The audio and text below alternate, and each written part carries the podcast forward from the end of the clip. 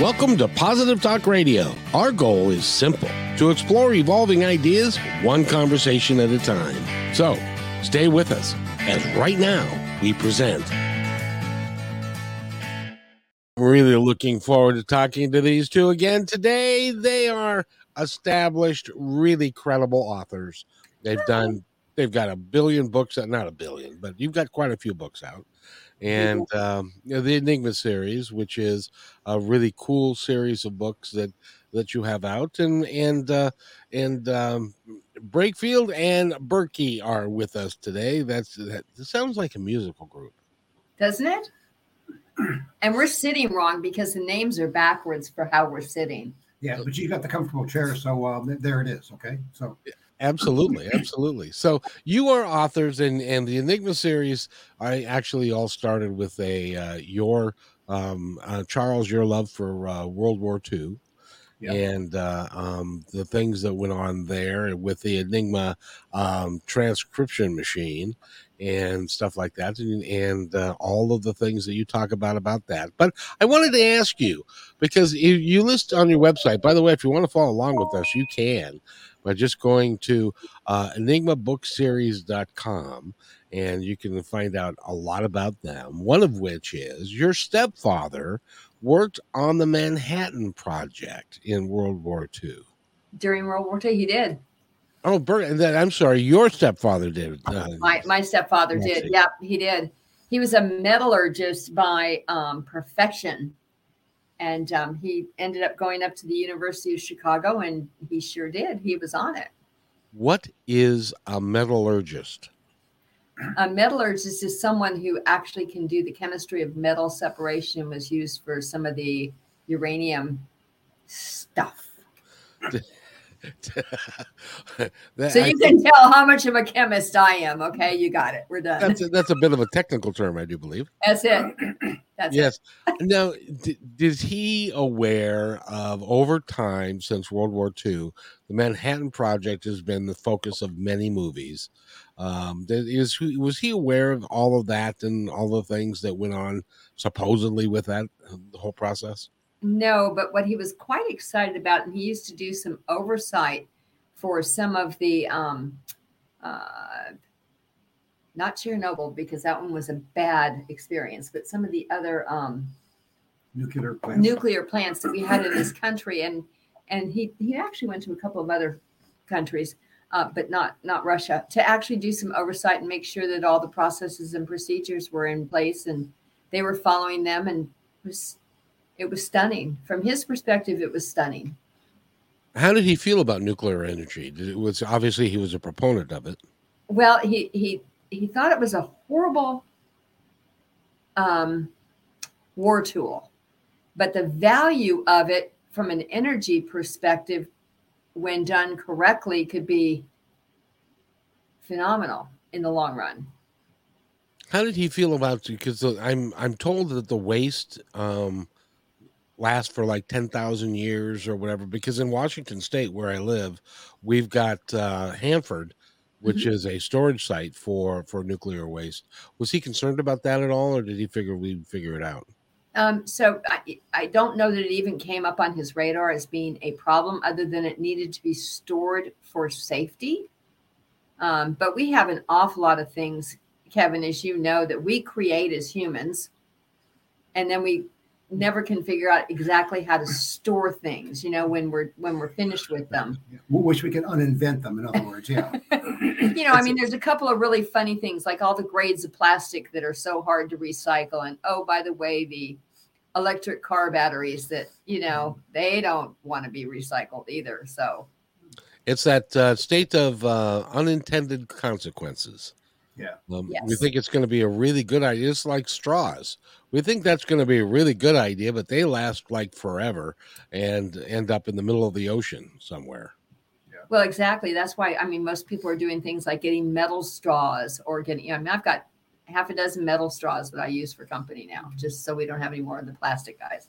Well, good for you. That's that's where do you buy metal straws? I've never even seen them. Amazon. Everything's there. you can buy anything at Amazon. Exactly. and if that doesn't work, go to Etsy. because they're cheaper. Oh, They're more economically sound. that's it. Yes, and and uh and Charles, your father was a fighter pilot. By the way, thank you for his service and thank you for your service. Yes, I, it's uh, he was. Uh, it was it was one of the things that uh, I wanted to be when uh, when I grew up. I mean, I was I was I was groomed for um, for being a, a, a, a an Air Force pilot until I uh, discovered that uh, my eyesight wasn't 2020. So the rule was in that day and age, um, if you didn't have perfect eyesight, didn't matter um, what you uh, what you wanted to do. You know, you're not going to fly. So it was um, it was really a, a letdown. Um, but uh, I lived uh, I lived through a lot of his uh, his storytelling. The uh, that's that's part of that uh, um, the thing that he did when uh, and and that's uh, he's where I got my love of watches from. So uh, short story about uh, about his uh, his uh, in, in an aircraft in those days World War II. At the end of it, I mean, you would uh, you would put your watch on, make sure you knew the time, and because you have you had uh, distance, fuel consumption, and time to be able to uh, mathematically calculate how long can I stay in the air before I'm no longer in the air, and I need to turn around. So um, he bought he he paid the unheard of price of one hundred dollars for a, a beautiful watch that you know the rest of the guys were like he's a lieutenant and you know and uh, you know hundred dollars was like you know three months salary kind of thing. so, um, but he strapped it on. He goes, "Man, this is going to be great. He gets in to the P forty seven, gets ready to take off.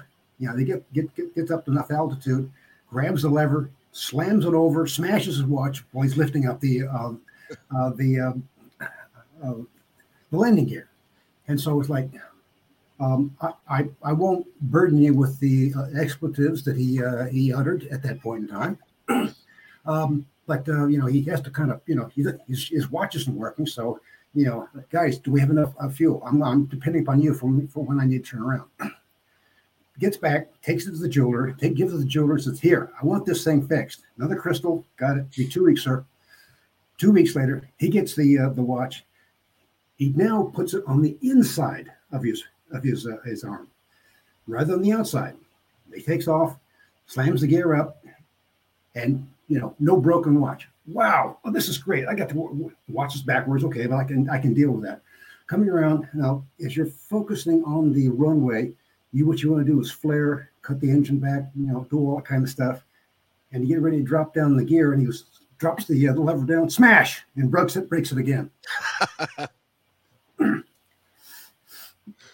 You know, you would think because I've never been in a fighter uh, uh, plane or a a military plane of any kind, really, and at least in the cockpit. And you would think that there would be like a I, don't know, like a gas gauge, but there weren't any gas gauges apparently. Well, no, there's gas gauges. I mean, but they were all analog driven, and you know this was the the fail safe. Okay, you've got uh, your fuel consumption. Okay, I'm, I'm checking this out. Uh, how much? How long do I get to stay in the air?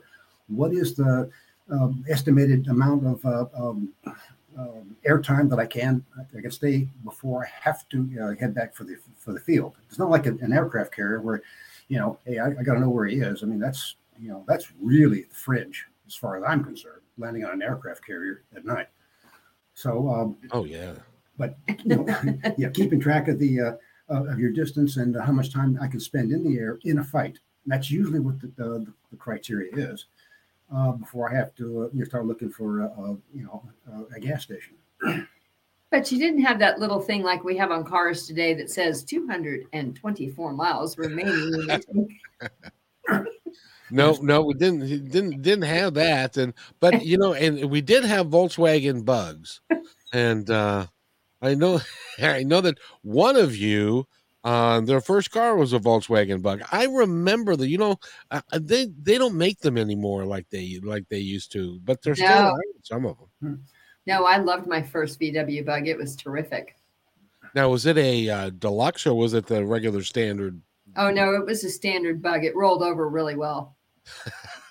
Which you did, and uh, where were you going when you when you uh, rolled over your your your little I was coming back from Santa Cruz down the Santa Cruz Mountain Road. And those, you know, those were so small that that you didn't need seatbelts because you you were going to hit the ceiling no matter what you did, really. Well, even well, I'm really short, so I I typically didn't hit the ceiling, but um, but they did roll really well, and it I mean it was really it was an odd circumstance. I ended up rolling it and and getting back on all four wheels, and that was it was a little tiny dent in the top. My friends from high school put their big feet in it and punched it out. It was perfect. and that saved you a bunch of money in the in the uh, uh, repair yeah, Exactly. Yes. Well, now one of you um, is also a expert um, on skeet shooter. Yeah, that would be uh, that would be me. And and how did that happen? How did that come to be? Um, my father, um, because and I didn't I didn't pick up on this until I was like seventeen or eighteen, but uh, I'm like 10 or 12, as soon as I could hold a shotgun, he wanted me shooting uh, moving targets. And of course, the uh, ski, uh, skeet shooting was a was a way to sharpen the uh, pilot's eye for okay, if you're at this angle, you have this much lead to be able to shoot your adversary. Okay, got it. You know, it's uh, and from this direction, and it, it, it's um, it's a semicircle that uh, that you basically go from station to station. They throw these clay pigeons out, um, clay targets and uh, at a certain mile per hour, and your your your objectives is to bust them. so every weekend, we that's what we did. Me and my brothers, um, even my youngest brother, who could just bear. My dad had to help him hold his shotgun up. he was he was interested in having all of us uh, learn how to shoot um, moving targets in case we chose to be pilots, fighter pilots in particular. So um, that's how it got started. And then uh, when we uh, we moved to Germany, um, there was a, a several um, uh, rod and gun clubs that sponsored uh, competitions, including the, uh, um, the, the German regionals and the uh, European Open. And so we got to compete in those. And um, I took high overall number two when I was 17 in from a, a field of 1,500 other competitors. That's shooting all four gauges. And that how many how many shots would that be that you would that you would shoot, or how many how many of these clay pigeons did you have to kill? Uh, that, that's uh, 400 out of 400. Um, and then um, funny story, story about it was that uh, we uh, uh, I tied with uh, my younger brother for the junior championship of, of Europe. And, we had, we missed two birds, and we when we go into what's called sudden death, and that's the who you, you would shoot, shoot, each other though. They, they, keep no, no. They keep throwing uh, uh, clay pigeons. You move around like you're shooting, and uh, the first one who misses, and the next, and uh, they're out of there. So um, we made made around 25 straight, and of course everybody's like, you know, wow, this is really entertaining, you know. And, and of course we're all to nail biter, and I missed uh, the high house station number three. My brother nailed it, and he won the championship. So um, I uh, I was a little bit miffed. I guess is probably the way to put it. Um, uh, that I felt felt that that was uh, he won, but I don't know. There wasn't that. That's you remember that that uh, that, that sequence where um, Joe Foreman, uh, you know, keeps looking at the the fight with him and Muhammad Ali, and he's like, "I was winning. I was going to win," and all of a sudden, I wasn't. I was down hard. You know, like, how did I do that? So I, I know exactly how George Foreman felt. Uh, you were winning. You were winning. I'm going to win. I'm going to win. Oh, yeah, I'm dead. Oh, so not only did you guys were you champion shooters, you you had the the champion two champions in the same household. That's right. Yeah. The, that's that's really cool. Have you both kept shooting over time? Um, I lost my younger brother. Um, oh, I'm sorry. At the uh, uh, you know several years ago. So uh, um, but it's one of those things where you know every once in a while you feel the urge to pick up the gun and and uh, go out to the skeet range and, and shoot, and uh, you realize just how slow your reflexes have become. it's amazing what this this old age stuff will do to you. Mm-hmm. Yeah. So uh, uh, you know, it, so it was. Uh, uh, I don't old age. I don't recommend it for anybody, but there it is. But the alternative sucks. Yeah. Exactly. But uh, but if you you know if you're careful and you take care of yourself and you have good genes and Mhm. all that and, and a lot of it is is more luck than anything else, I think. Yeah, making sure you don't get you know looking at your uh, your your smartphone while, while you're trying to get across the uh, the crosswalk and you're not paying attention to the signs. You know that that's uh, there's a there's a career limiting uh, event.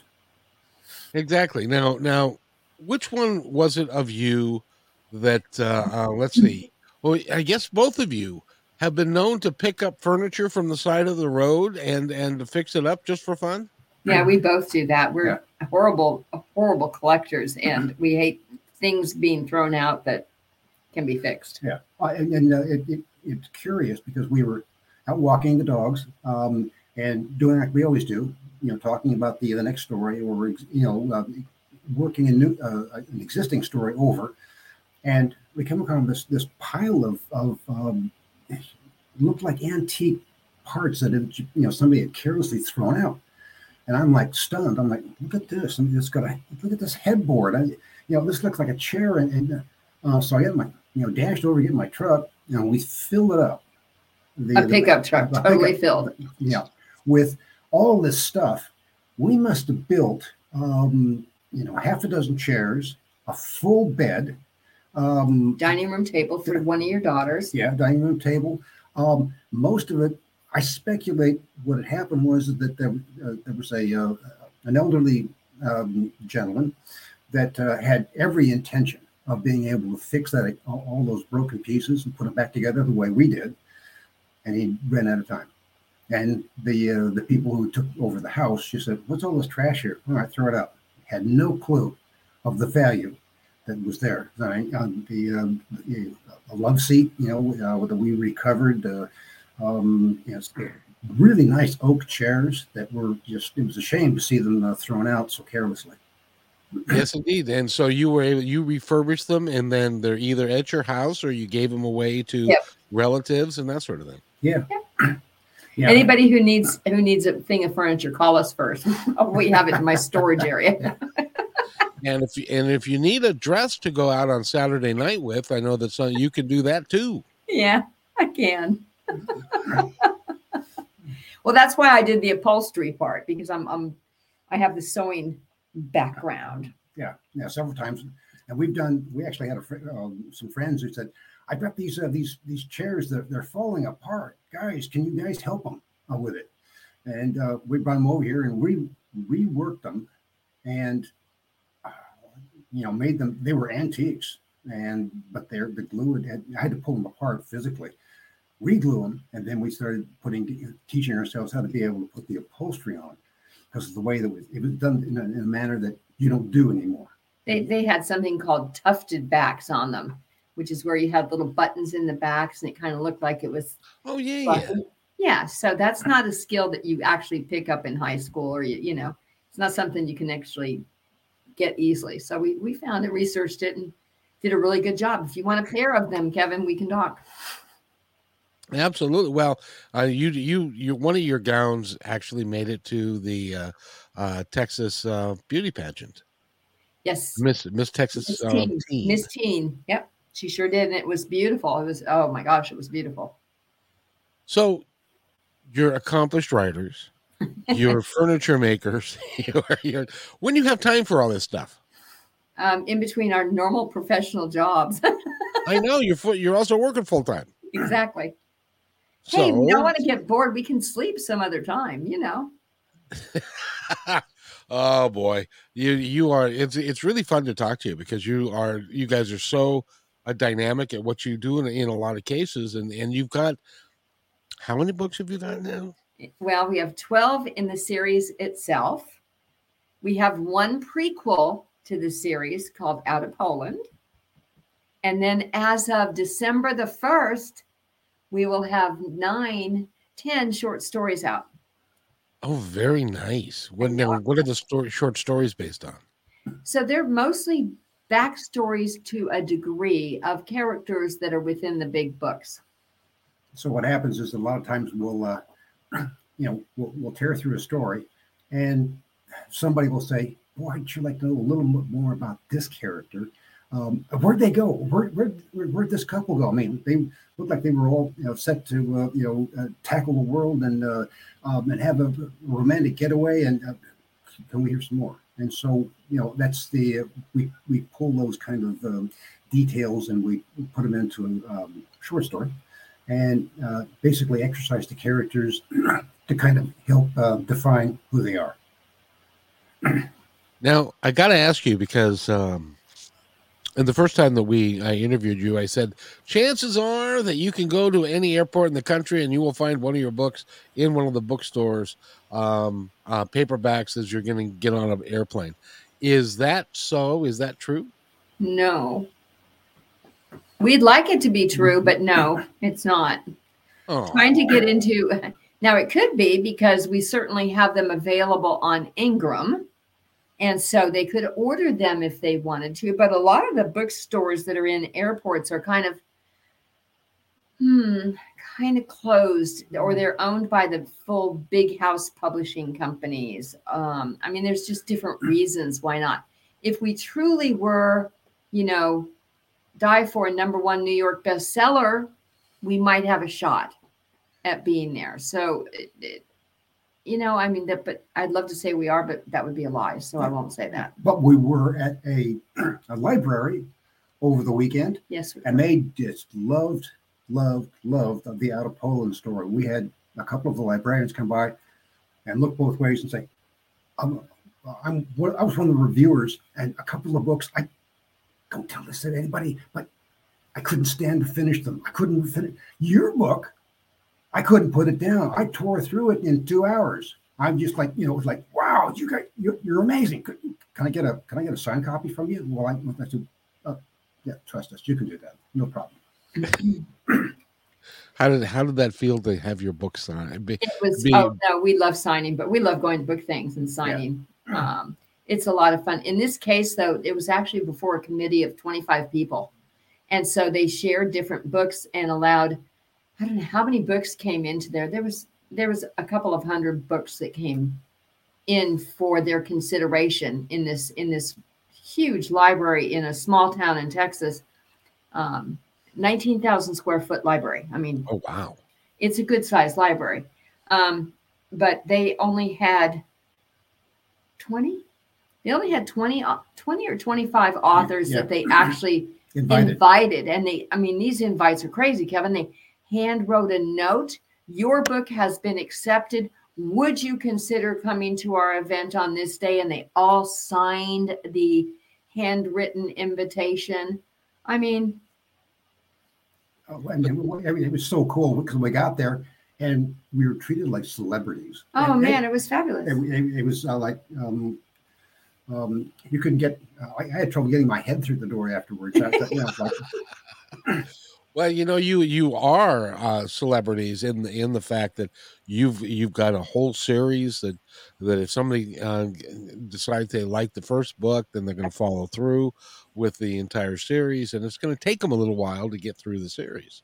Yeah. But it is, and we're we're kind of, you know, we're kind of getting ready to launch the new series now. So the first book in the new series, which is the Enigma Heirs. And did we tell you why we were doing a new series, Kevin? Did we? Uh, you didn't. Hmm. Well, because I I protested, stomped my foot, jumped up and down, and said, "We're not going to do a book 13. We're just not going to put that kind of juju over here." So we argued and argued and did rock paper scissors five times until I won five times, five straight. so that must take a little while. I'll, I'll just I'll go on record. Anytime she says, "I'll do rock paper scissors," go ahead and just give up. Give up right now because you know you're not going to win. This is the champion rock paper scissors person on the planet. but that's, so, that's so nice. Enigma Heirs is the next series. So Enigma series is the first series, books one through twelve. Enigma Heirs is coming out next year, um, and Enigma Tracer is the first book in that in that series, and it's ready to go to the final editor. Wow. So again, I questions beg to be asked. Where do you come up with all the time? Well, sometimes there's just this um, this driving urge to ignore everything else and just work on it. You know, that's um, you know, um, Well, we don't watch TV. Mo- we- mo- it- it- neither of us watch much TV. I mean, once in a while, his wife will say, "Oh, come on, you're going to watch this TV show with me." But TV's not a big driver in my household. It's not a big driver in his household, so Yeah. That's not so bad. Um, but you know, a couple hours here, a couple hours there, you can get stuff done. Yeah, yeah. And if you're comfortable writing, then it's uh, okay. I, I want to get. I have an idea, and you know, it um, in two hours you can crank crank through, you know, a good sized chapter, and uh, have it ready for uh, the other person to uh, to look at. So let me get this straight, because a lot of people will be listening to this and watching it, going, Mhm. "They must be a couple," because they're they're spending so much time doing this together and stuff. So then, and when I when they find out, well, no, you're not. You have separate households and you've got separate lives as well, and separate jobs and all that. The question then begins to be asked: How did you guys meet? I hired him. No, seriously, we're it was so funny. So so I worked at a company um, in the in the tech industry, and it was a um, kind of an outsourcer uh, group, and um, he was looking for a job, and he was his wife was ready to have child number two, and so he wanted. To, I didn't know that though during the interview, and I I was one of the three people that interviewed him, and I he struck me as being very solid with what he wanted to do. He was good at technology at that point in time for what we needed in the organization. And so I put my I put my best little writing skills together to write my recommendation to my boss and say he's got it. We got to get him on board. Wow, see now that's unusual. So were you his boss for a period of time? No, he was my boss. I actually hired my own boss. Now that is a unique story. Well, so the the site manager um, was one of the one of the people that did the interviews. The assistant site manager was the other one, and I was the third one in that pecking order. And so he was going to replace the site manager, is what happened. And so all three of us were interviewing him for how do you get along with people and the environment and that kind of thing. So it was kind of a very fair, diverse hiring practice for those times. Yeah. Actually, it'd be diverse and practical for these times. It, w- it would be. Were you surprised, Charles, that that, happened that way? Actually, I was, and the reason is because as I'm uh, walking out to uh, uh, go head out to my car, I see none other than the guy that I used to work with from my the job that uh, from this company that had imploded from debt. He's there interviewing as well, and I'm like, oh no, I got to be able to compete against him. You know, and I asked afterwards, uh, you know, after they'd hired me, I said, "So, how close was it between me and uh, you know the, the uh, um, you know, the, uh, Mr. Haircut?" Uh, and he said, um, "Wasn't even close. We couldn't get, we couldn't wait to get rid of him. Uh, he was he was so Arrogant would be the right word. He was really, but you don't want to you don't want to hire somebody to be over people who's too arrogant to get out of their own way. You just don't. You want somebody that's going to make a team, and we needed a team. Well, and that that, that that's another book for you guys. Positive, positive hiring practices on, on how to build a great team. That's funny. Yeah. So I mean, so and how long did you guys work together? well at that particular job. I think we were About there a year, about a year. and then I moved on to another job. I mean, I I mm-hmm. I needed a different opportunity, so I got a different opportunity, and then the contracts changed where he was, and he wanted another job. So I wrote up a recommendation for another job that he was going to go to, and he got that one too. I'm like, well, this is pretty good. I could just be an you know a recruiter. Yeah. and then uh, well, what happened with that, that was like two year stints, two two year stints, and then we ended up at Nortel Networks, which uh, uh, I got there first. They recruited me, and it was like, okay, cool, all right, this is good. And as soon as I got in there, um, they were they were hiring people as fast as they could. They were growing like crazy. And I said, well, okay, uh, I'm over here in professional services, and they, they said, um, how do I do you know anybody? And I said, as a matter of fact, I do. And so I introduced Miss Burkey here to the uh, to my hiring manager. And the last thing I said to him, I said, uh, she has my full faith and confidence. You would be remiss not to take advantage of her uh, skill set. Next thing I know, she's moving in the cube next door to me and saying, "Well, where's the coffee?" so, whose idea was it to say, "I like you. I think that we would have fun writing a book"? Whose idea was that? Nortel's. Hmm. We ended up writing technical workshops and technical manuals until we were like nauseous. and we decided that really wasn't, I mean, we wrote white papers for different organizations and, you know, got a little bit of extra pocket money doing that. And, and I got a gig to write a, a nonfiction book and I invited him to contribute to it. Um, So really, her idea. but but honestly, it was like, okay, writing nonfiction as fast as technology move is not what we want to do because it's old the day it hits the it's just and it's not rewarding at all. So I, I suggested to him that we could write about technology, we could create a foundation of real technology. We could layer on people that we have known or elements of people that we have known. And when all else fails, we can kill people and not go to jail. He said, okay. She had me at uh, let- let's uh, we wing whack the uh, our old boss. And I said, "Oh, sign me up. Where do I where do I put my John Henry on that one?" That'd be, and was it easy for you to begin writing together? Where you've been writing technical manuals, but to Yeah. to come up with because you know, and I don't know this to be true, but my my assumption is that there are people that are good at writing technical manuals that don't have a terrific amount of um, imagination and character development and all of that because it's not really part of that No, type of writing. not. writing. So I mean, basically, it's a. Um, I mean, we were in professional services. We were doing installs. We uh, we we were teaching, and this is probably where we got that storytelling uh, ability, really fine, uh, uh, fine, uh, uh, finely honed. Um, teaching other people the technology, and them going, "I don't get it." I'm like, "Okay, all right. Um, do you understand what an, uh, uh, you know this kind of uh, algorithm will do?" Like, I don't get it. Okay, so you you learn to be able to get ideas across using um, Simple language that guys like me can understand. Well, no, you go the imagine, if you will. You have somebody who picks up this device and they want to place a phone call. How would they do it? So it's that same kind of thing. You just end up getting slapstick stupid about it and you just create. You know and sometimes that that was that was it's not uncommon it wasn't uncommon for me to build a a, a, a, a, a real nice graphic one page and spend 40 minutes uh, explaining all the technology to the ceo or C, uh, or, or cio in uh, in their uh, in their speak so they could understand. And so it got to be uh, second nature you know just telling stories is uh, selling you know selling technology is telling stories Today they call it journey mapping, but it was it's still it's still telling stories. And the best part about his graphics, all this complex technology, and half of the pictures that were on there were Lego pieces.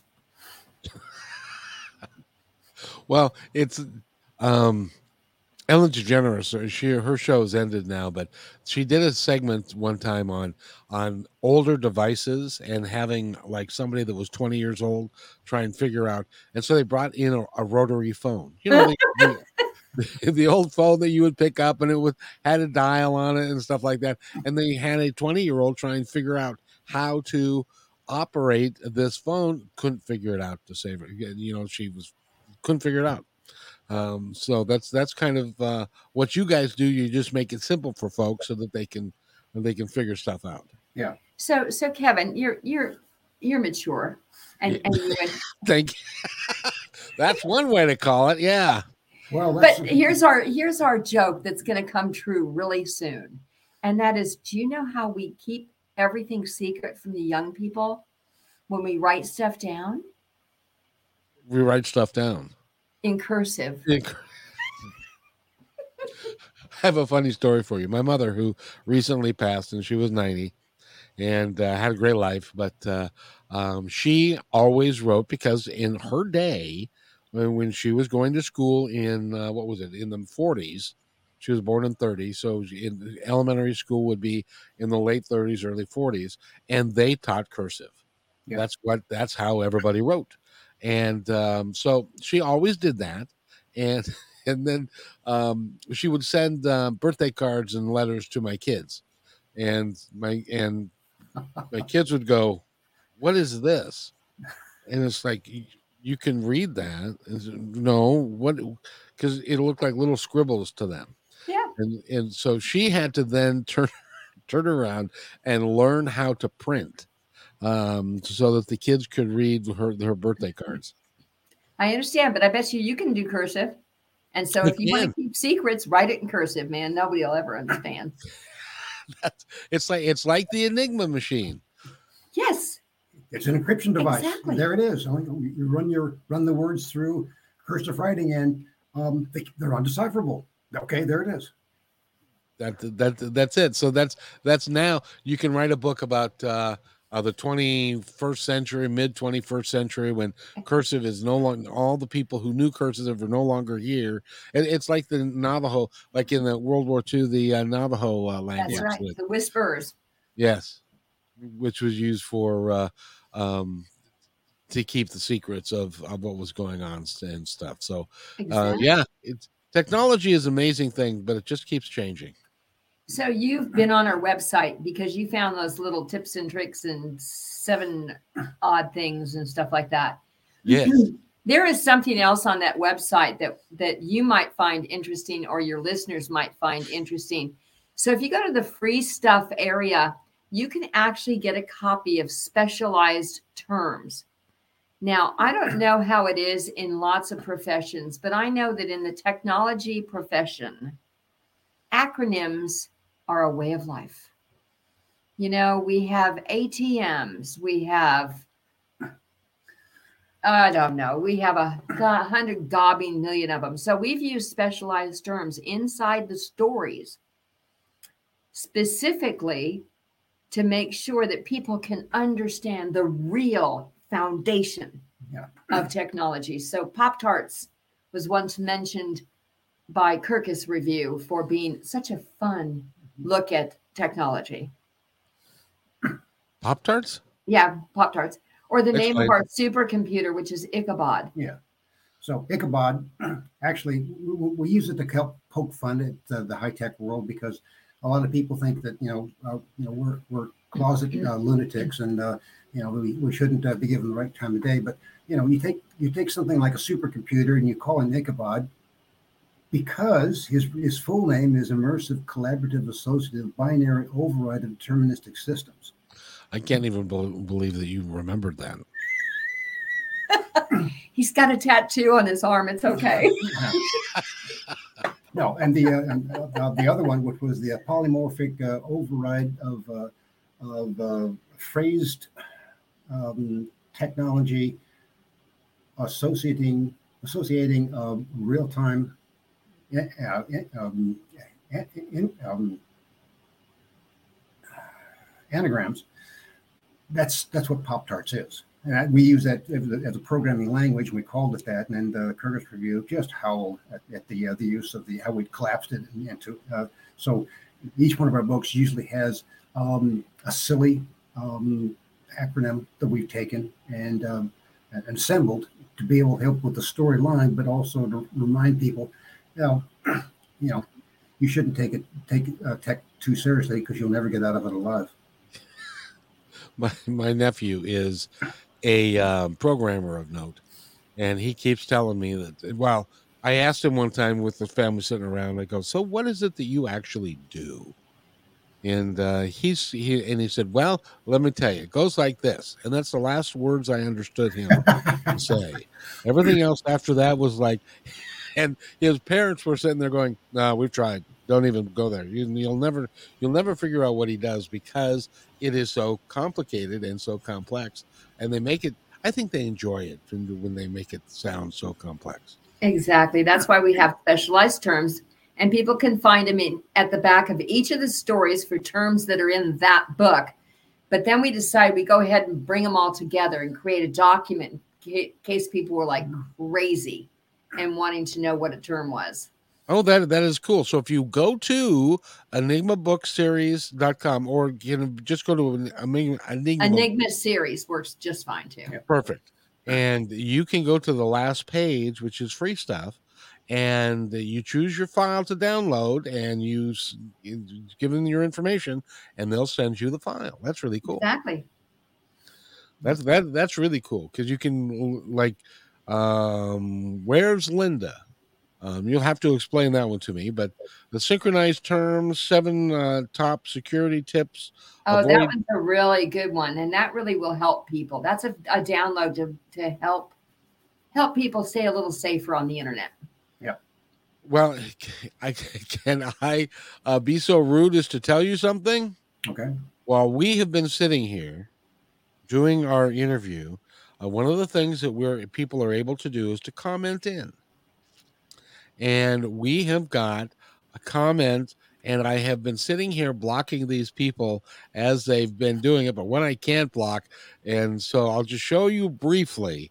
And it's, I mean, it's PG, but it's, um, it's, um, Oh my goodness, Okay. so Kevin! I never knew you had those kinds of followers. Okay, gotcha. I didn't either because I blocked. Let's see, one, two, three, four, five, six, seven, and they keep they keep on trying to infiltrate the system.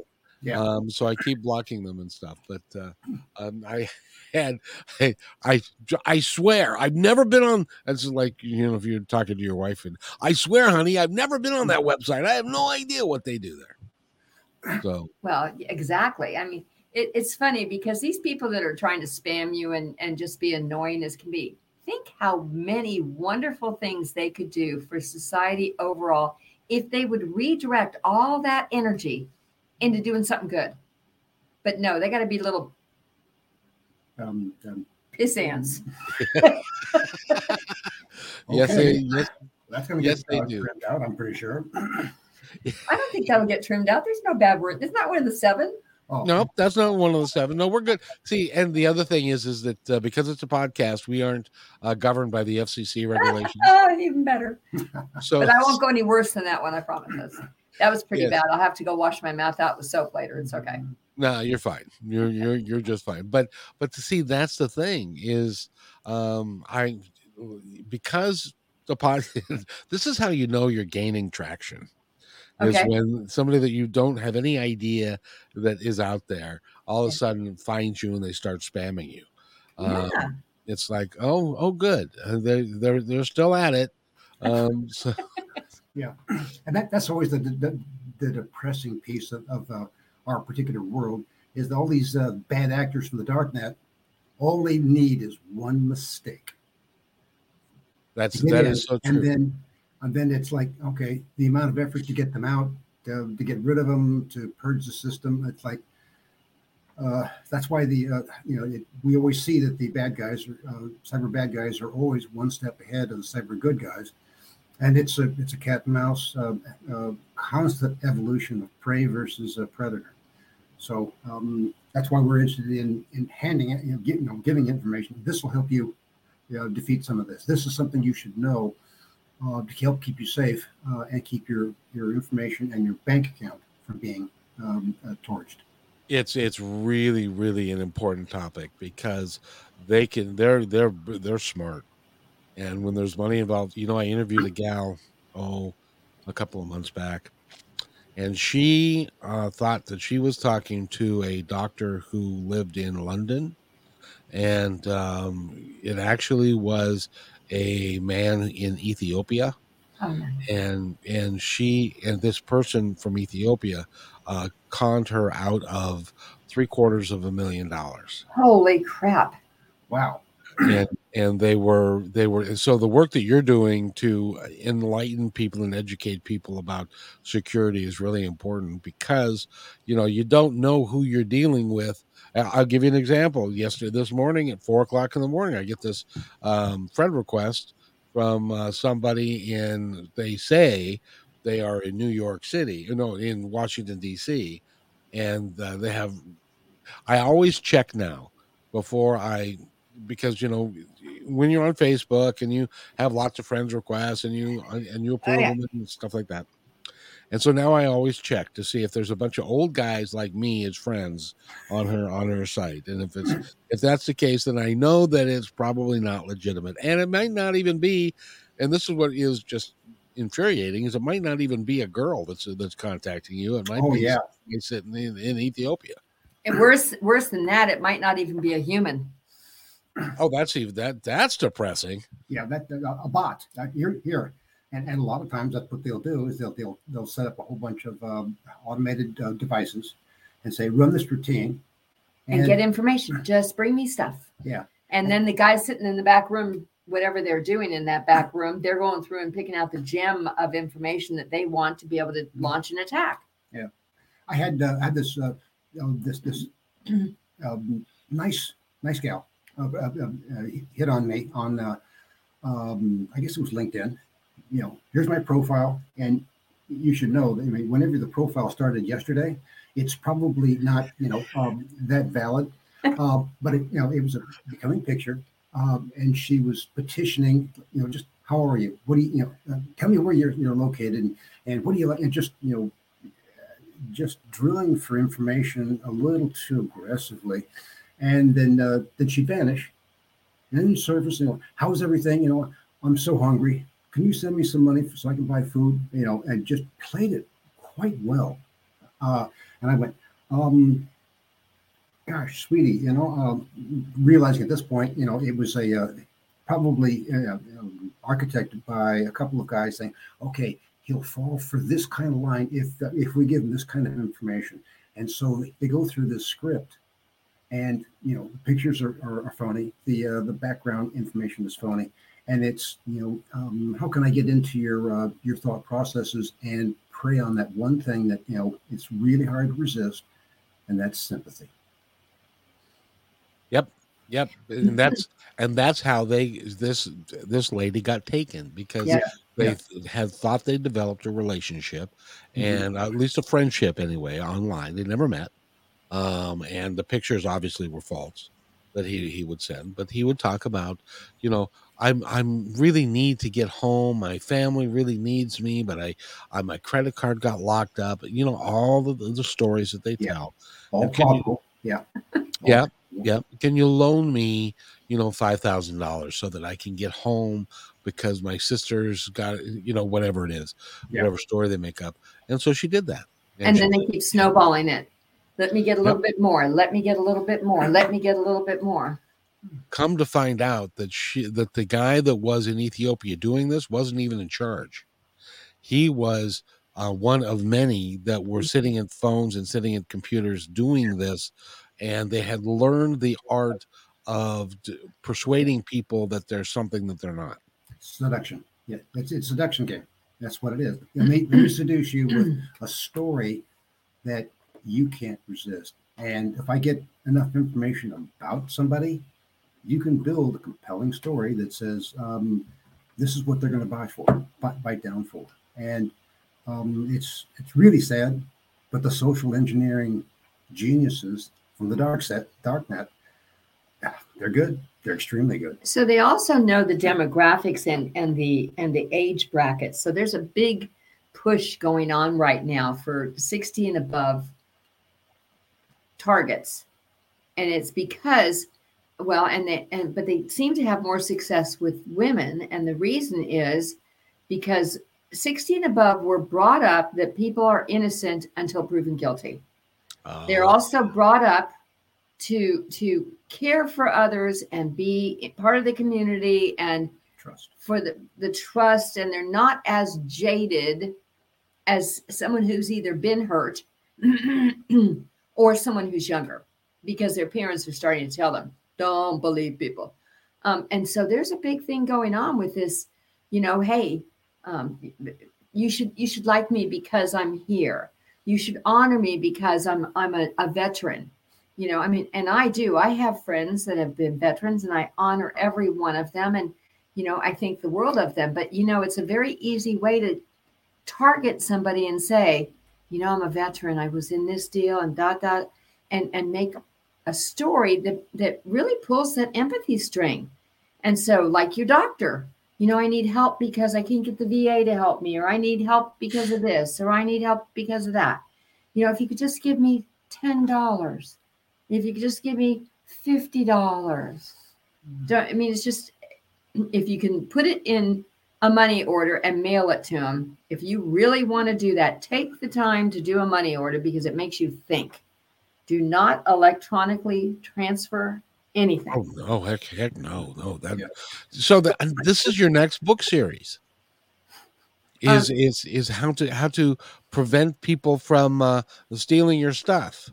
Um, it's been in our series already, so yeah. you know. I should really probably read your books before, before I. Well, we uh, uh, when, when, we baked it into uh, uh, in book number seven, we turned the tables on the bad guys, and they got wrecked. So based the, on the social engineering that we did on them. The Enigma Gamers, we just released the second edition a little while ago, like I don't know, a month ago or something. That one you would have fun with, Kevin, because it is that kind of social engineering yeah. Tables, tur- tables turned. I need to get that. I need to, I need to read that book. As a matter of fact, if you go to enigmabookseries.com or just enigmaseries.com, you can um, download. You can't download. Well, you might be able to, uh, but you can certainly buy the books and buy them from these. These these two are really nice people, and uh, and they need to, they deserve to make a lot of money from what you're doing because. Um, and I really wish you guys well. Will you come back and see me again sometime? I would love to come back and yeah. see you. And, and anyone who wants to order between now and the 10th of December in the United States off the website, we will mail a signed print copy to well, you in the United States. We'll mail them for free. I can't mail them out of the United States for mm. free because it costs more than we make. But um, inside the United States, if we get a request online, which you can buy right from our site and do, you know, very securely, uh, we will ship them and you'll get them by Christmas. And that's the, awfully uh, nice of you. The ebooks are available on. Uh, we've got the redirect links on our, our website to get you to Amazon for the ebooks for for those that want to put one more book on their their Kindle. Awesome, awesome. I want to thank you guys for being here. I've got to run, but uh, right. we do too. You, is there anything else you'd like to add before we go? I want you to have a very happy Thanksgiving. Agreed. Thank you. Agreed. Today, you know, this year it's actually going to be a Thanksgiving, not just Thursday. That's exactly right. We're all yeah. thankful. Thank you for having us, Kevin. You are amazing, and we appreciate you. Thank well, you, I appreciate you guys a, a lot and, and what you do, and I it's it's it's a lot of fun. And so go to their website enigmabookseries.com. I I beg you, please. So thank you guys, and stay right where you are. I'll be right back maybe. uh. Oh, hey, thanks for enjoying this episode all the way to the end. Please give us a like and subscribe to this channel. This has been a production of PositiveTalkRadio.net. Please visit our website, oddly named PositiveTalkRadio.net, for more details about us and our mission, which is to provide great positive programming designed to inspire us all. I'm Kevin McDonald, and I'm proud of these shows, and I truly hope that you'll like them and share them with friends and family. So, on behalf of our entire team, remember be kind to one another because each other's all